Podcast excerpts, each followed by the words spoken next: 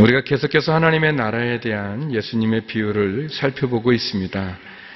특별히 하나님의 나라가 하늘에만 존재하는 것이 아니라 우리가 살아가는 이 세상 가운데 이루어져 간다는 것을 우리가 보고 있습니다. 오늘 본문에서는 하늘나라는 마치 신랑을 기다리는 열 명의 처녀와 같다고 예수님 비유하면서 자신의 영적 상태에 대한 책임이 자신에게 있음을 보여주고 있습니다.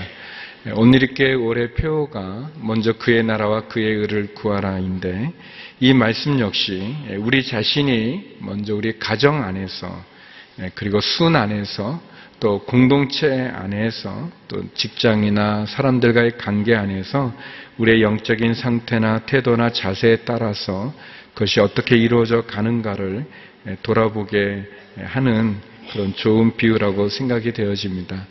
오늘 본문에 예수님께서 말씀하셨던 열처녀의 비유를 통해서 세 가지를 여러분과 나누고 싶습니다. 먼저 이 비유를 통해서 우리가 얻을 수 있는 첫 번째 교훈이 있다면 그것은 기다림에는 준비가 필요하다는 것입니다. 기다리는 사람은 준비가 필요합니다. 우리 1절에서 5절까지의 말씀을 다시 한번 읽어보도록 하겠습니다. 함께 읽겠습니다. 시작. 그때 하늘나라는 등불을 들고 신랑을 맞이하러 나간 열 명의 처녀와 같을 것이다. 그 가운데 다섯 명은 어리석고 다섯 명은 슬기로웠다. 어리석은 처녀들은 기름은 챙기지 않았다. 하지만 슬기로운 처녀들은 등불과 함께 그릇에 기름을 담아 가지고 왔다. 신랑이 늦도록 오지 않자 처녀들은 모두 졸다가 잠이 들어 버렸다. 예, 하나님 나라, 하늘나라는 등불을 들고 신랑을 맞이하러 나간 열명의 처녀와 같을 것이다. 그렇게 말씀하시죠. 근데 그 가운데 예, 다섯 명은 어리석었고 다섯 명은 슬기로웠다고 얘기합니다. 그 차이는 어리석은 처녀들은 여분의 등불은 가져왔지만 여분의 기름을 챙기지 않았고 예, 슬기로운 처녀들은 등불과 함께 그릇에 기름을 담아 준비했다고 이렇게 구별하고 있습니다. 기다림에는 준비가 필요합니다. 그리고 그 준비는 목적에 맞게, 상황에 맞게 준비하는 게 중요하죠. 산에 등산을 가는 사람이 뭐 바닷가에 수영을 하는 그런 복장을 하지는 않습니다. 때를 구별하고 장소에 합당한 준비가 필요합니다. 신랑을 맞이하는 신부는 등이 필요했습니다. 왜냐하면 유대인들의 결혼식은 초저녁에 진행이 되고 또 밤 늦게까지 심지어 새벽에까지 진행되어져 가기 때문에 신부는 신랑을 맞이하기 위해서 어두운 밤에 등장하는 신랑을 위한 등불을 필요했습니다. 어, 그런데 등불은 불을 밝히기 위한 도구인데 그 불을 밝히기 위해서는 기름은 필수적으로 꼭 있어야만 됐습니다. 아마 여기에 나오는 10명의 처녀들이 처음에 주디에 가졌던 등불에는 기름이 있었을 기름이 있었을 거예요. 그리고 그 기름이 잘 탔을 겁니다. 근데 이제 문제는 5절에 나온 대로 신랑이 예상했던 시간에 오지 않고 또는 기다리는 시간에 오지 않고 어, 오랫동안 예, 늦도록 예, 오지 않게 돼서 예, 준비했던 등불의 기름이 다 소비되어져 가는 예, 그런 상황 가운데 예, 오늘 본문이 예, 시작이 되는 거죠. 어, 처음부터 불이 들어오지 않는 등을 준비하지는 않았습니다. 예, 그러나 어리석음과 슬기로움과의 차이는 여분의 기름을 준비했는가, 어떻게 기다리고 있는가, 무엇을 준비했는가에서 차이가 난다고 말할 수 있습니다. 예, 신랑이 늦도록 오지 않아서 이 처녀들은 모두 졸다가 잠이 들었습니다. 예수님께서는 왜 이 신랑이 늦게 왔는지는 설명하고 있지 않습니다. 또 신랑이 늦게 온다고 잠을 자는 처녀들을 꾸짖지도 않습니다. 문제는 예상 시간보다 늦게 신랑이 오게 되자 처음에 준비했던 등불에 기름이 모자라게 되고 그런 상황에서 신랑이 오게 됐을 때 신랑을 맞이하여 어, 천국의 하늘나라 잔치에 결혼잔치에 들어가지 못하는 것이 문제이죠. 예, 기다림에는 준비가 필요합니다. 예, 적절하고 필요한 것을 준비하는 것도 중요하죠. 예, 시험을 보는 학생이 시험 범위가 어디인지 무슨 과목인지를 예, 아는 것은 중요하지 않겠습니까? 예, 그래서 저는 이렇게 잘 준비한다는 것, 잘 준비한다는 것은 세 가지를 예, 포함한다고 생각합니다. 어떻게 준비하는 게 잘 준비하는 건가?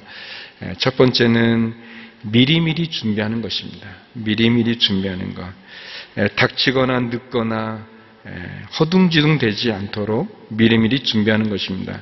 어, 이 말은 예, 제가 하는 말이 제가 준비한 말이 아니고 어, 이 서빙고에 계시는 한 장로님 제가 존경하고 예, 굉장히 귀한 장로님이 저하고 이야기 나누는 가운데 예, 나온 말이었습니다. 예, 장로님께서 어, 새벽 예배를 나오시게 돼서 어, 제가 무슨 일이 있는지 여쭤봤을 때 장로님 그런 말씀을 하시더라고요. 이렇게 쭉 자라오시는 동안 예, 본인은 미리미리 늘 준비했다고 그러시더라고요. 그래서 학생 때도 예, 시험에 닥쳐서 시험 공부하는 게 아니라 벼락치기 공부한 게 아니고 미리미리 준비해 왔고 또 직장 생활을 할 때나 또 비즈니스를 하실 때 늘 미리미리 준비해 오셨대요. 근데 보통 미리미리 준비하면 예, 특별한 실수도 하지 않고 특별한 가오도 예, 하지 않으면서 나름대로 잘 지내올 수 있었고 좋은 예, 결과와 열매를 얻을 수 있었는데 어, 그런데 어, 미리미리 준비했음에도 불구하고 내가 어떻게 손쓸 수 없는 어려운 일이 있으시다는 거예요. 힘든 일이 있으셨다는 거예요. 그래서 아, 내가 미리미리 준비해서 되는 게 아니고 하나님의 은혜가 필요하구나. 그래서 이제 새벽 예배에 나오신다는 그런 말씀을 저한테 해주셨는데 맞는 말씀이죠. 근데 저는 그 말씀을 듣는 중에 어, 그 장로님의 삶의 철학과도 같은 미리미리 준비했다는 그 말씀이 너무 제 마음에 와닿았어요. 예, 제 마음에 참 심어졌습니다. 저를 돌아보면 미리미리 준비하지 않기 때문에 어려웠던 게 많아요. 이 설교도 그래요. 이게 미리미리 준비하면 토요일 날 편히 잘 수 있는데 미리 준비 안 해서 어제 밤 12시 넘어도 사무실 혼자 앉아가지고 막 이렇게 고생하고. 예, 그러니까 어떻게 보면 미리미리 준비하는 거, 예, 여유를 갖고 좋은 결과를 얻을 수 있는 참 좋은 삶의 지혜라고 생각이 되어집니다. 미리미리 준비하는 거가. 또 두 번째는 적절하고 필요한 것을 준비하는 게 예, 필요하죠.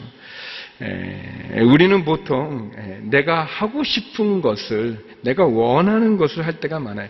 내가 해야 되는 것을 하는 게 아니고, 내가 하고 싶은 것을 할 때가 많고, 어, 내가 갖고 싶은 거, 어, 내가 있어야 될, 내가 꼭 소유해야 될 것을 갖기보다는 내가 원하는 것을 갖고 싶을 때가 있습니다. 하고 싶은 일을 해야 되는 게 아니라 해야 되는 일을 준비해야 되는 게 필요하죠.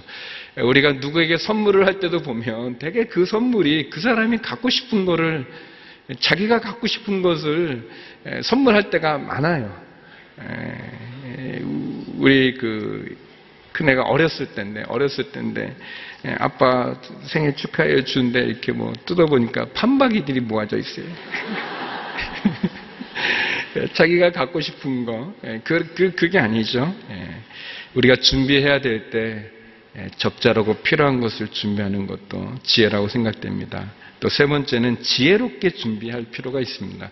묵턱대고 준비하는 게 아니라 계획이 있어야 됩니다. 전쟁에 나가는 왕이 군사의 수를 헤아리고 탑을 세우는 사람이 그 비용을 계산하는 것처럼 지혜가 있어야 됩니다. 어리석은 처녀와 슬기로운 처녀의 차이는 사실 무엇을 준비하고 그것을 어떻게 준비하는가에 변화가 차이가 있는 것 같습니다. 내 생각이 아닌 하나님의 생각을 내 방법이 아닌 하나님의 방법을 내 꿈과 열정과 내 야망이 아닌 하나님의 비전과 하나님의 열정과 하나님의 계획에 나를 드릴 수 있는 것 그게 중요하지 않겠습니까?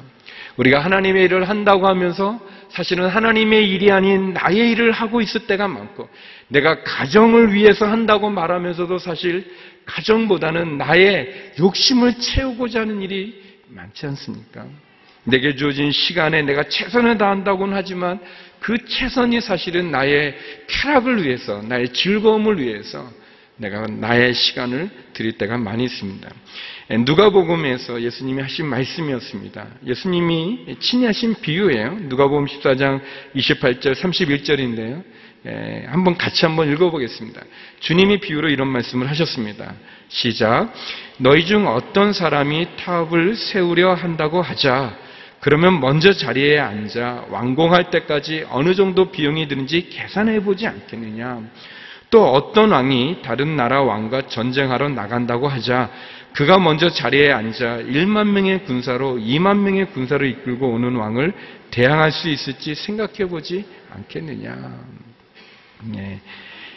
탑을 세우고자 할 때 앉아 먼저 계산을 하고 전쟁을 하고자 할 때 군사의 수를 헤아리는 주님께서 친히 하신 말씀입니다. 우리가 예수님을 믿는다는 게 무작정 그냥 무대포로 믿습니다 하고 나가는 게 아니라 계산을 하고 어, 준비를 하고 생각을 하지 않겠느냐. 그렇게 주님이 말씀하십니다. 물론 그 모든 것들을 뛰어넘는 하나님의 역사와 믿음이 있죠. 그러나 그 믿음이 무작정 무턱대고 어, 하는 것이 아니라 계산하고 준비하고 지혜롭게 준비하는 것 그것이 필요하죠.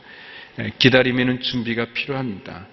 주님이 다시 오시는 그 재림의 날 우리가 어떻게 준비하는가에 따라서 주님의 재림은 우리에게 축복이 될 수도 있고 주님의 재림은 우리에게 심판과 저주가 될 수도 있습니다. 우리에게 주어지는 시간도 그렇고 삶도 그렇고 가정도 그렇고 우리의 일터도 그렇습니다. 두 번째 오늘 본문은 우리들에게 등은 기름이 없으면 소용이 없다는 사실을 가르쳐 주고 있습니다. 등은 기름이 없으면 소용이 없습니다. 등보다 기름이 중요한 것을 우리에게 말해주죠. 6절에서 9절까지의 말씀인데요. 같이 한번 읽어보겠습니다. 6절에서 9절 말씀입니다. 시작. 한밤중에 갑자기 신랑이 온다. 어서 나와서 신랑을 맞으라 하는 소리가 들렸다. 예, 그러자 처녀들은 모두 일어나 자기 등불을 준비했다. 어리석은 처녀들은 슬기로운 처녀들에게 우리 등불이 꺼져가는데 기름을 좀 나눠다오 하고 부탁했다. 슬기로운 처녀들은 안 된다. 너희와 우리가 같이 쓰기에는 기름이 부족할지도 모른다. 기름 장수에게 가서 너희가 쓸 기름을 좀 사라고 대답했다. 에, 신랑이 더디어서 다 잠들었는 이 처녀들에게 한밤중에 갑자기 신랑이 온다. 어서 나와서 신랑을 맞으라는 그런 소리가 들리게 되고 그래서 이 열 명의 처녀들은 일어나서 등불을 들고 신랑을 맞으러 나가려고 하는데 예상 시간보다 늦게 오게 된 어쩌면 이제 자세히 보면 신랑이 언제 온다는 약속은 없어요. 어느 시간은 없어요. 그래서 어리석은 처녀들은 이 등불의 기름이 다 소비되어져서 꺼져가고 있으니까 빌려달라고 합니다. 슬기로운 처녀들이 함께 나눠 쓸 여유가 없고 기름 장소에 가서 사라고 얘기하고 어, 어리석은 처녀들은 부랴부랴 기름을 채우려고 기름 장소에 가는 그런 장면이죠. 저는 이 장면을 보면서, 이 본문을 보면서 네 가지의 교훈을 나누고 싶습니다. 첫 번째는 먼저 어리석은 처녀든 슬기로운 처녀든 모두 등은 가지고 있다는 거예요. 이 등이라고 하는 것은 어, 이 결혼잔치에 참여하는 그래서 모두에게 주어진 거예요. 공평하게. 그 사람이 어리석다고 안 주고 슬기롭다고 주는 게 아니고 어리석은 사람이든 슬기로운 사람이든 모두에게는 등이 준비되어 있다는 거예요. 그 등을 가지고 있다는 겁니다. 그런데 두 번째, 각자는 자기의 등을 갖고 신랑을 맞이해야 된다는 거예요. 내가 가지고 있는 그 등을 가지고 신랑을 맞이해야지 내 등에 불이 꺼져 간다고 옆에 사람 에 이렇게 같이 좀 그 빛을 좀 비춰줘서 나도 같이 그렇게 안 된다는 거예요. 또 다른 사람의 등을 쓸 수 없다는 거예요. 다른 사람의 등을 함께 쓰거나 대신 쓸 수 없다는 겁니다. 이 신부는 각자 자기의 등을 가지고 신랑을 맞아야 된다는 것입니다. 하나님 나라에 들어가는 것은 누구의 도움도 받을 수 없다는 거예요. 하나님 나라는 다른 사람을 의지할 수 없어요. 하나님과 나의 구원의 관계는 일대일의 관계입니다. 특별히 우리 남자분들이 잘 들어야 되는데 이, 이 하나님 나라에서 이 아내의 신앙이 나를 구원하는 게 아니에요. 어떤 분들은 보면은 아우 목사님 뭐 우리 아내의 신앙이 아주 끝내줍니다. 예. 그러니까 아내가 끝내주는 거지. 예. 본인이 안 믿으면은 아무 소용이 없어요. 뭐, 아, 저는 교회를 잘 안 나가지만 우리 아이들이 잘 나갑니다. 아이들이 잘 나가는 거지. 하나님 나라는 누가 대신해 줄 수 없습니다. 다른 사람의 신앙으로 내가 구원받을 수 있는 게 아닌 거죠. 우리가 하나님 앞에 쓰게 될 때 우리는 홀로 쓰게 됩니다. 홀로 쓰게 돼요. 어리석은 처녀들에게 나눠줄 만한 기름이 없습니다. 각자는 자기의 기름과 등으로 신랑을 맞이해야 하는 것입니다. 나중에 준비하면 늦는 거죠.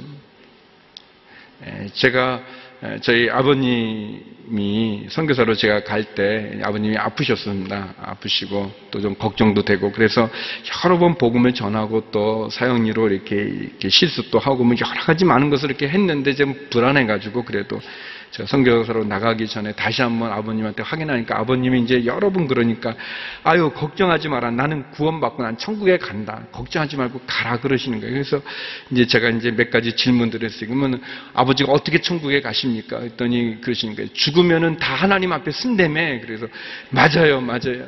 어, 그러면 하나님이 어, 내가 너를 왜 구원해주고 내가 너를 왜 천국에 들여보내야 되느냐? 그렇게 물으면 뭐라고 대답할 거예요? 제가 전에 다 답을 가르쳐 드렸었어요 그랬더니 아버님이 다 웃으면서 아, 회심의 미소를 가지면서 걱정하지 마라. 내가 이렇게 말할 거다. 하나님, 우리 막둥이가 목사입니다. 제가 그게 아니죠. 그, 그 자식이 신앙으로 우리가 하나님 나라에 들어가는 게 아닙니다. 예, 아니죠. 예, 여러분 각자는 자기의 등을 가지고 신랑을 맞이해야 됩니다. 세 번째, 여기 본문에 보면 잠을 자는 것은 문제가 아니에요. 잠을 자는 것을 꾸짖지도 않고 잠을 잔다고 신랑을 못 맞이한 게 아니죠. 여기 보면 소리가 들립니다. 신랑이 온다. 어서 나와서 신랑을 맞으라는 소리가 돼요. 소리가 들릴 때 자고 있어도 잠을 자는 게 문제가 아니라 소리가 들릴 때 맞이할 준비가 되어 있는가 되어 있지 않은가 여분의 기름을 등불을 밝힐 기름이 준비되어 있는가 아닌가가 문제입니다. 여러분 마태복음에 보게 되면 마지막 종말의 재림의 때 주님이 이 땅 가운데 오실 때 모든 사람은 보게 된다고 그랬어요. 모든 사람은 알게 된다고 그랬습니다. 다시 말하면 주님이 오셨는데 오신 사실을 우리가 모를까봐 걱정하지 않아도 되는 거예요. 주님이 오신 것은 다 안다고 그랬어요. 다 아는데 중요한 건 주님이 오셨을 때 신랑을 맞이할 등불의 기름이 준비되어 있는가? 내가 십자가의 보혈의 피의 증거가 있는가? 내가 예수님을 영접한 구원의 자리에 내가 서 있는가? 주님이 오실 때 아멘 주 예수여 오시옵소서 이렇게 말하고 고백할 만한 준비가 되어져 있는가? 그것이 중요하다는 거예요. 잠을 자는 게 문제가 아니고 소리가 들릴 때 주를 맞이하라고 신랑을 맞이하라고 그랬을 때 맞이할 준비가 되어 있는가가 중요하다는 것입니다. 네 번째는 이 등보다 기름이 중요하다는 거예요. 물론 등도 중요하죠. 기름만으로 어떻게 불을 키울 수 있겠어요. 그러나 등을 준비한 그 등에 불을 낼 수 있는 기름, 기름이 중요합니다. 등은 기름이 없으면 소용이 없습니다. 보통 등을 우리가 형식 또는 외면, 우리의 겉을 의미한다면 기름은 그 내용, 내면, 속이라고 말할 수 있겠죠. 등이 그릇이라면 기름은 등을 밝히는 내용이라고 말할 수 있습니다. 사람들은 이 외형, 이 형식, 이, 이, 겉에 신경을 많이 씁니다. 어쩌면 어리석은 이 처녀들은 이 화장하고 자기 외모 막 가꾸는데 신경을 썼을지도 모르겠어요. 아니면 이 등, 등이 이게 외제냐 뭐냐 하면서 이렇게 할 수 있었을지 모르겠어요. 근데 등을 등대게 하는 거, 그 기름이죠. 여러분 아무리 이 차도 말이죠. 이 뭐 이렇게 벤츠나 뭐 BMW 뭐 이렇게 뭐 렉서스 뭐 그런 차라고 해도 이 휘발유가 없으면은 못 가는 거예요. 그냥 머물게 되어 있는 거예요. 여러분 이 그 높은 건물 위나 아니면은 그냥 이 비행기 위에서 이 도로를 보세요. 그러면 그냥 이 성냥갑 같은 게 그냥 다니는 거지. 그게 무슨 차인지 잘 나와 있지 않습니다. 아무리 뭐 멋있는 차도 기름이 없으면 움직이지 못하는 것처럼 이 등, 예, 등이 중요한 게 아니고 그 등을 밝힐 수 있는 기름이 중요한 거예요. 예, 제가 지난주에 이제 결혼 하게 되는 이제 신랑 신부와 같이 식사를 하면서 어, 이 친구들이 이제 뭐 저, 저 결혼을 묻더라 어땠나 뭐 묻고 하면서 너무 재밌었어요. 이게 자기 얘기를 막 하니까 그 저도 결혼한 지 24년이 지났는데 그 예, 그때 옛날 이렇게 생각하면서 어, 그러면서 이제 이게 결혼 얘기잖아요 본문이 그래서 아, 재밌는 게 생각이 났었는데 재밌는 건 아니고 좀그 해프닝이었는데 어, 저는 전도사 때 결혼을 해가지고 토요일 날 결혼하고 바로 신혼여행을 못 갔어요. 그리고 이제 그 주일 지나고 하루 지나서 주일 지나고 이제 신혼여행 가게 됐는데 에, 그래서 이제 영락교에서 결혼해가지고 이제 제 친구들하고 아내 친구하고 같이 남산에 갔었어요. 이제 뒤풀이 같이 이제 남산에 갔는데 어 그 남산에 가가지고 이제 사진을 찍는데 친구가 이렇게 이제 좋은 카메라로 수동으로 어, 돼 있는 카메라로 이렇게 찍는데 거기 사람들도 많이 있는데 저보러 이제 어, 아내를 이렇게 들어서 돌아라 뭐 이렇게 하고 뭐 이렇게 뭐 껴안고 어, 남다 보는 데서 껴안고 아, 아주 어려웠지만 또 그거 이렇게 들고 도는 게 힘들었어요. 뭐 이렇게 하고 뭐 착착착 뭐 이렇게 착 돌리고 찍고 돌리고 찍고 뭐 이렇게 잘 했었어요. 에, 제가 신혼여행 갔다 와서 그 남산에 찍은 사진 달라고 그랬더니 없대요. 어, 왜 없냐 했더니 필름을 안 넣었대요. 뭐 좋은 카메라면 뭐 합니까? 이게 필름이 없는 그, 그 생각해 보면 근데 그 수동 카메라가 이게 돌아가거든 돌고 숫자도 돌고 다 찍혀요 이게 셔터도 눌러지고 그러니까 모르는 거죠. 뭐. 생각해 보면 그 여러 사람 있는 데서 아내를 들고 도는데 사진은 없어요. 필름이 없는 거야. 여러분 기름이 있어야 돼요. 이 등만 가지고는 안 되는 거죠.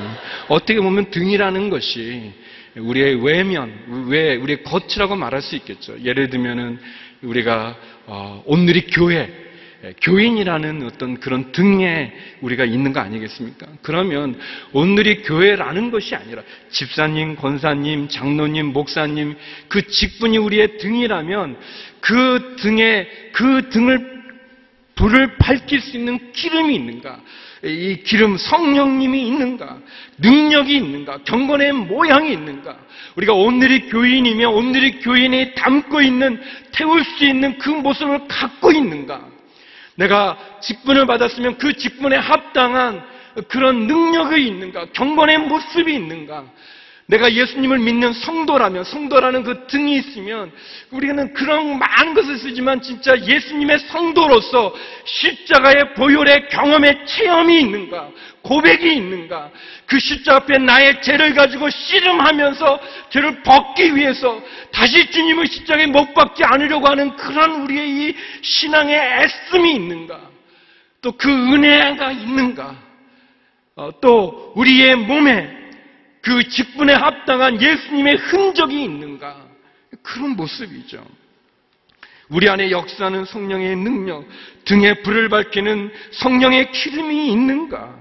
사도 바울은 그의 믿음의 아들 디모데에게 이런 말을 합니다. 디모데후서 3장 5절에 보면 경건의 모양은 있으나 경건의 능력은 인정하지 않게 될 것이다. 그대는 이런 사람들을 멀리하여라 그랬어요. 경건의 모습은 있지만 경건의 능력을 갖지 못한 사람들은 멀리하라고 권면하고 있습니다.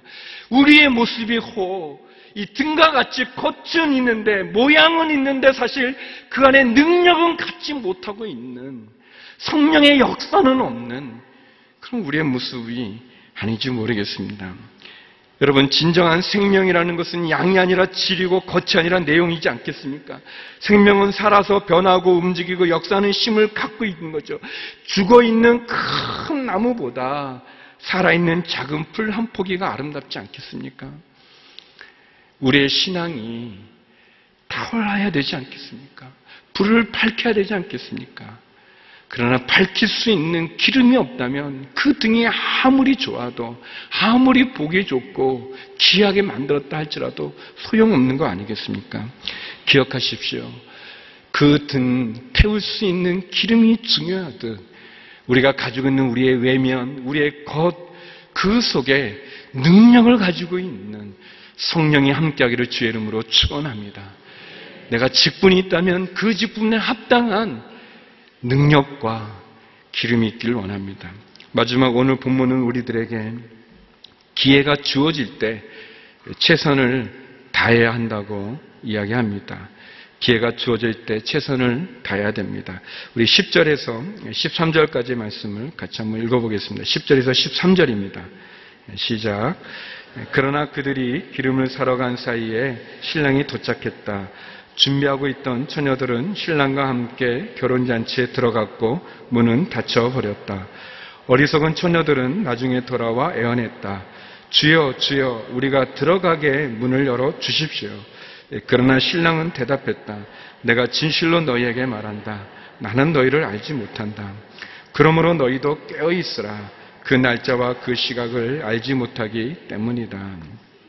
어리석은 처녀들이 기름을 사러 간 사이에 신랑이 왔고 또 슬기롭게 준비했던 처녀들은 신랑과 함께 결혼잔치에 들어갔지만 어리석은 처녀들은 나중에 왔지만 애원했지만 문이 열리지 않았습니다. 왜? 문이 닫혀졌고 닫힌 문은 열려지지 않기 때문에 그렇죠. 어쩌면 이 열처녀의 이 비유의 핵심은 문이 닫힌다는 거예요. 문이 닫히고 닫혀진 문은 열려지지 않고 누구도 그 후에는 들어올 수 없다는 것입니다. 그래서 기회가 주어질 때 최선을 다해야 되는 것입니다. 문이 열려 있을 때 준비하고 수고해야 된다는 것입니다. 깨어서 기회를 놓치지 말아야 된다는 것이죠. 신랑이 언제 오는지 그 날짜와 시각은 알지 못하지만 그러나 신랑이 온다, 일어나 신랑을 맞으라는 외침이 들려질 때 우리가 준비한 그래서 문이 열려져 있을 때 최선을 다하여 준비하는 것 그것이 중요한 것이죠. 신랑이 더디 오는 것이 문제가 아니라 기름을 준비하지 못한 게 문제인 것처럼 사랑하는 성도 여러분, 예수님의 재림이 늦어지는 것이 문제가 아니라 그 재림을 준비하지 못하는 것이 문제라고 할 수 있겠죠. 예. 기회가 주어질 때 그 기회를 잡는 것이 중요하고 그것을 잡기 위해 최선을 다하는 것이 중요한 거죠. 기회에 대해서 제가 세 가지 묵상을 해봤는데 먼저 기회는 기회를 기회로 볼 수 있는 통찰력이 필요한 것 같아요. 우리에게는 많은 기회들이 왔다 가고 왔다 가는데 그 기회를 기회로 인식하지 못하고 어, 그 기회를 어, 기회로 분별하지 못해서 놓치는 경우들이 많이 있는 것 같습니다. 기회는 그것을 기회로 인식하고 깨닫고 받아들이는 사람에게 머물게 되고 그것을 분별하는 통찰력을 가진 사람이 그 기회를 잡는 것 같아요. 어, 예전에 저에게 그 부목사님 중에 지금은 안 계시는데 어, 그 부목사님 중에 한 분이 어, 이렇게 좀 이렇게 실수를 하셨어요. 잘못을 하셨어요. 근데 그것이 뭐 이렇게 에, 이렇게 뭐 나쁜 잘못을 한 것이 아니고 열심히 했지만 그러나 어, 예상하지 못했던 상황의 변화들로 인해서 이분이 어, 어려움을 겪게 됐어요. 그것이 이제 경제적인 어려움까지도 동반된 그런 부분이었는데 그래서 이제 고민을 많이 하다가 에, 그때 하 목사님이 연세 세브란스에 입원해 계실 때인데, 어, 그래서 이제 저하고 같이, 목사님 같이 이제 갔습니다. 에, 병실에 가서 이제 목사님에게, 에, 목사님께서 이제 본인의 이제 그런 어려웠던 부분들을 쭉 이야기하고, 에, 이렇게 상담을 했어요. 어, 한 목사님께서 다 들으시고 예, 그리고 한 목사님께서 잘 정리를 해주셨어요. 예, 경제적인 어려움까지도 목사님께서 이렇게 풀어주시고 해결해 주셨어요. 예, 목사님 너무 좋아하셨어요. 어, 그런데 목사님께서 한 목사님께서 이 부목사님에게 새로운 일을 또 말씀하시더라고요. 건네주셨어요. 어떤 걸 한번 해보라고. 근데 이제 제가 옆에서 이제 그, 그 쭉 그거를 이렇게 옆에서 볼 때, 제가 볼 때 그 일은 꼭 그 목사님이 하지 않아도 되는 일이었어요. 제가 생각할 때는. 근데 그거는 한 목사님께서 이 실망하고 낙심하고 좌절해 있는 이 부목사를 격려하기 위해서 기회를 주신 거였어요. 제가 옆에서 볼 때는. 그랬는데, 에, 이제 인사하고 나와서 이제 이 양재로 이제 이렇게 올 때 이제 제가 운전하면서 제가 그, 그 목사님하고 같이 오는데, 아, 이 목사님은 어, 목사님이 자기에게 새로 맡긴 일이 부담이 돼가지고 힘들어하면서 못하겠는데 아, 그 걱정을 계속 하시는 거예요. 불안하시고 염려하시는 거예요. 그래서 제가 아, 목사님 제가 볼 때는 그 하목사님께서 목사님 힘내라고 다시 한번 열심히 한번 해보라고 기회를 주신 것 같은데요. 그랬는데 목사님은 그걸 기회로 보지 않으시더라고요. 제가 볼 때 그분이 언어가 관련된 일이었기 때문에 그분이 적임자예요. 다른 분은 뭐 그걸 이렇게 뭐 어, 굳이 하려면 할 수 있지만 가장 편할 수 있는 일이고 큰 일이 아님에도 이 목사님은 그거를 부담스럽게 생각하시고 결국은 그것을 잘 못하셨어요. 어, 제가 그때 알았어요. 아 기회를 기회로 볼 수 있는 그 분별력과 통찰력이 필요하고 그걸 기회로 받아들였을 때 그때 그게 은혜구나. 그런 생각을 가졌습니다. 예, 미국에서 오셨던 어떤 부목사님은 설교할 기회가 없었어요. 어, 근데, 어, 너무너무 감사하게, 어, 우리 수성 목사님이, 어, 느 날 좀 새벽 예배를 하라고. 그래서, 어, 이 한국 문화 잘 모르는 이분이 너무 좋아했어요. 어, 너무 좋아했는데 나중에 보니까 그날이 추석이었어요. 추석 때 이제 한국 목사님 다 이렇게 가고 그러니까 이제 외국에서 왔으니까 어, 그, 예, 그리고 여러분이 추석 때 새벽 예배 나와 보셨는지 모르는데 진짜 썰렁합니다. 예. 근데 이, 이 목사님은 그렇게 생각하지 않고 아 참 괘씸하다 어떻게 나를 이렇게 아무도 없고 썰렁할 때 이렇게 시키냐 치사하다 뭐 그렇게 생각하지 않으시고 이분이 잘 준비를 하셨어요. 잘 준비하셔서 어 그래서 몇 명 있지 않지만 설교를 열심히 했는데 근데 그날 한 목사님이 오셨어요. 추석 때도 한 목사님 어디 갈 데 없으셔서 오셨는데 목사님이 이분 설교를 들었는데 너무 좋은 거예요. 어, 그래서 다음 장로님도 학대당에 뭐 모임할 때 어, 나와서 해보라고 그러고 얘기하면서 그러면서 그 목사님은 나중에 설교할 많은 기회들을 가졌습니다.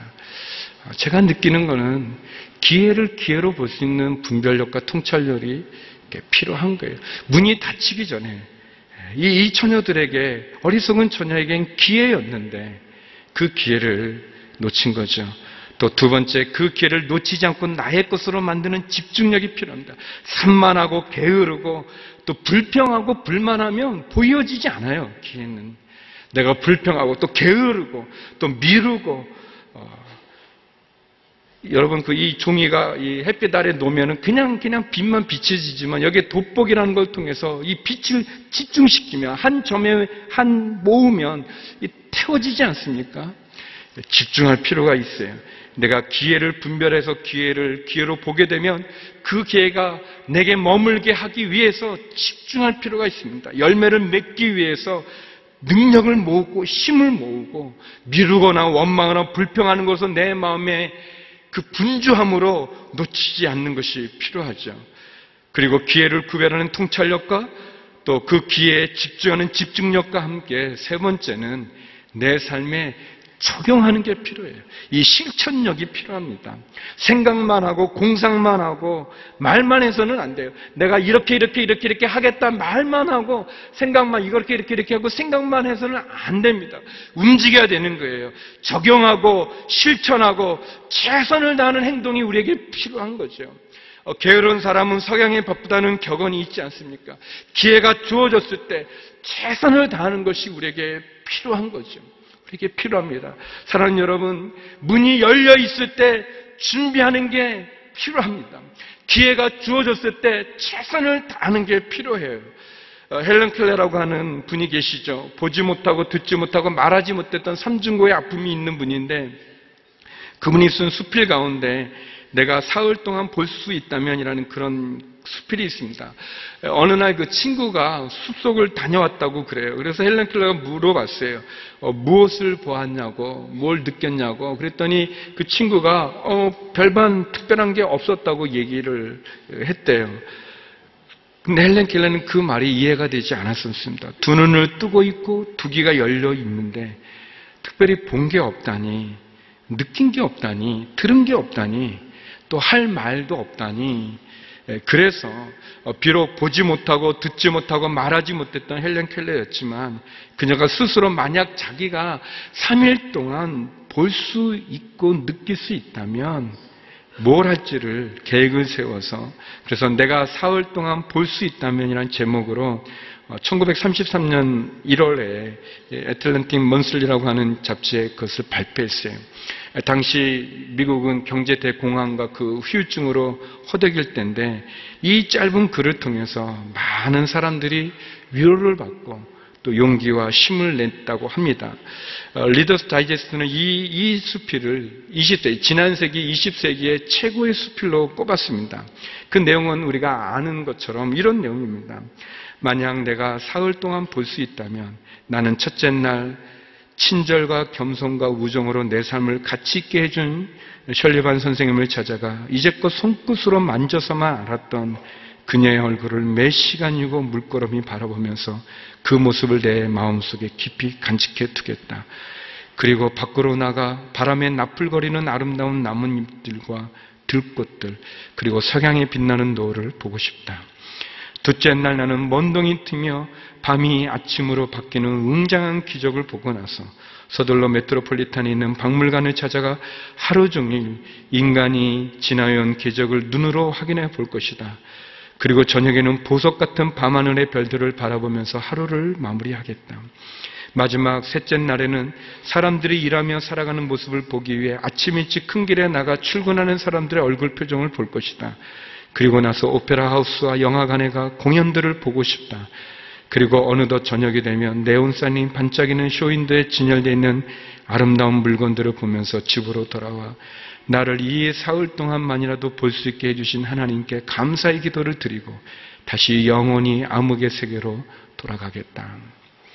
사랑하는 여러분, 기회가 주어졌을 때 최선을 다하십시오. 여러분, 자녀를 키울 때 우리가 품 안의 자식이라는 표현을 하지 않습니까? 내 품 안에 있는 자식이 귀한 것이죠. 또 함께 할 수 있는 게 귀한, 귀함이죠. 우리가 장례가 있지 않습니까? 장례를 치를 때 참 마음이 아픈 것 가운데 하나는 것은 부모가 자녀를 먼저 보내드리는, 보내야만 되는 그런 장례입니다. 그럴 땐 참 마음이 아픕니다. 사랑하는 여러분, 우리의 자녀가 얼마나 소중하고 우리의 가정이 얼마나 소중합니까? 우리는 그 소중한 것을 잃어버리고 나서 깨닫지 않습니까? 그러나 그때는 너무 늦은 거예요. 문이 닫히면 그 다음에는 어떻게 할 수 없는 것이죠. 우리에게 시간이 있고, 우리에게 건강이 있고, 가정이 있고, 우리가 직장이 있고, 일할 수 있는, 우리가 사업을 할 수 있는, 그래도 호흡할 수 있는, 하나님이 늦게 오는 게 문제가 아니고, 주의 재림이 늦어지는 게 문제가 아니고, 문이 닫힌 때가 있다는 것입니다. 우리에게 문이 열려져 있을 때, 우리가 기다릴 때 준비해, 그 준비가 필요하고, 그리고 기름이 없으면 등에 소용이 없는 것처럼 우리의 겉이 중요한 게 아니라 우리의 내용과 능력이 중요한 것, 성령이 중요하고 십자가의 체험이 중요하고 나의 믿음이 내가 예수를 홀로 만나야 되는 그 영접하는 그것이 필요하고 그리고 주님이 기회를 주셨을 때 그 기회를 통해서 최선을 다하는 게 필요하지 않겠습니까? 사랑하는 성도 여러분, 주님이 우리에게 기회를 주셨습니다. 그 기회 앞에 우리가 최선을 다해서 신랑 되신 주님이 오실 때 그 등불을 밝힐 기름을 준비하여 그 주님과 함께 할 수 있는 우리의 한 주간이 우리의 신앙이 우리의 평생이 되기를 주의 이름으로 축원합니다. 기도하시겠습니다.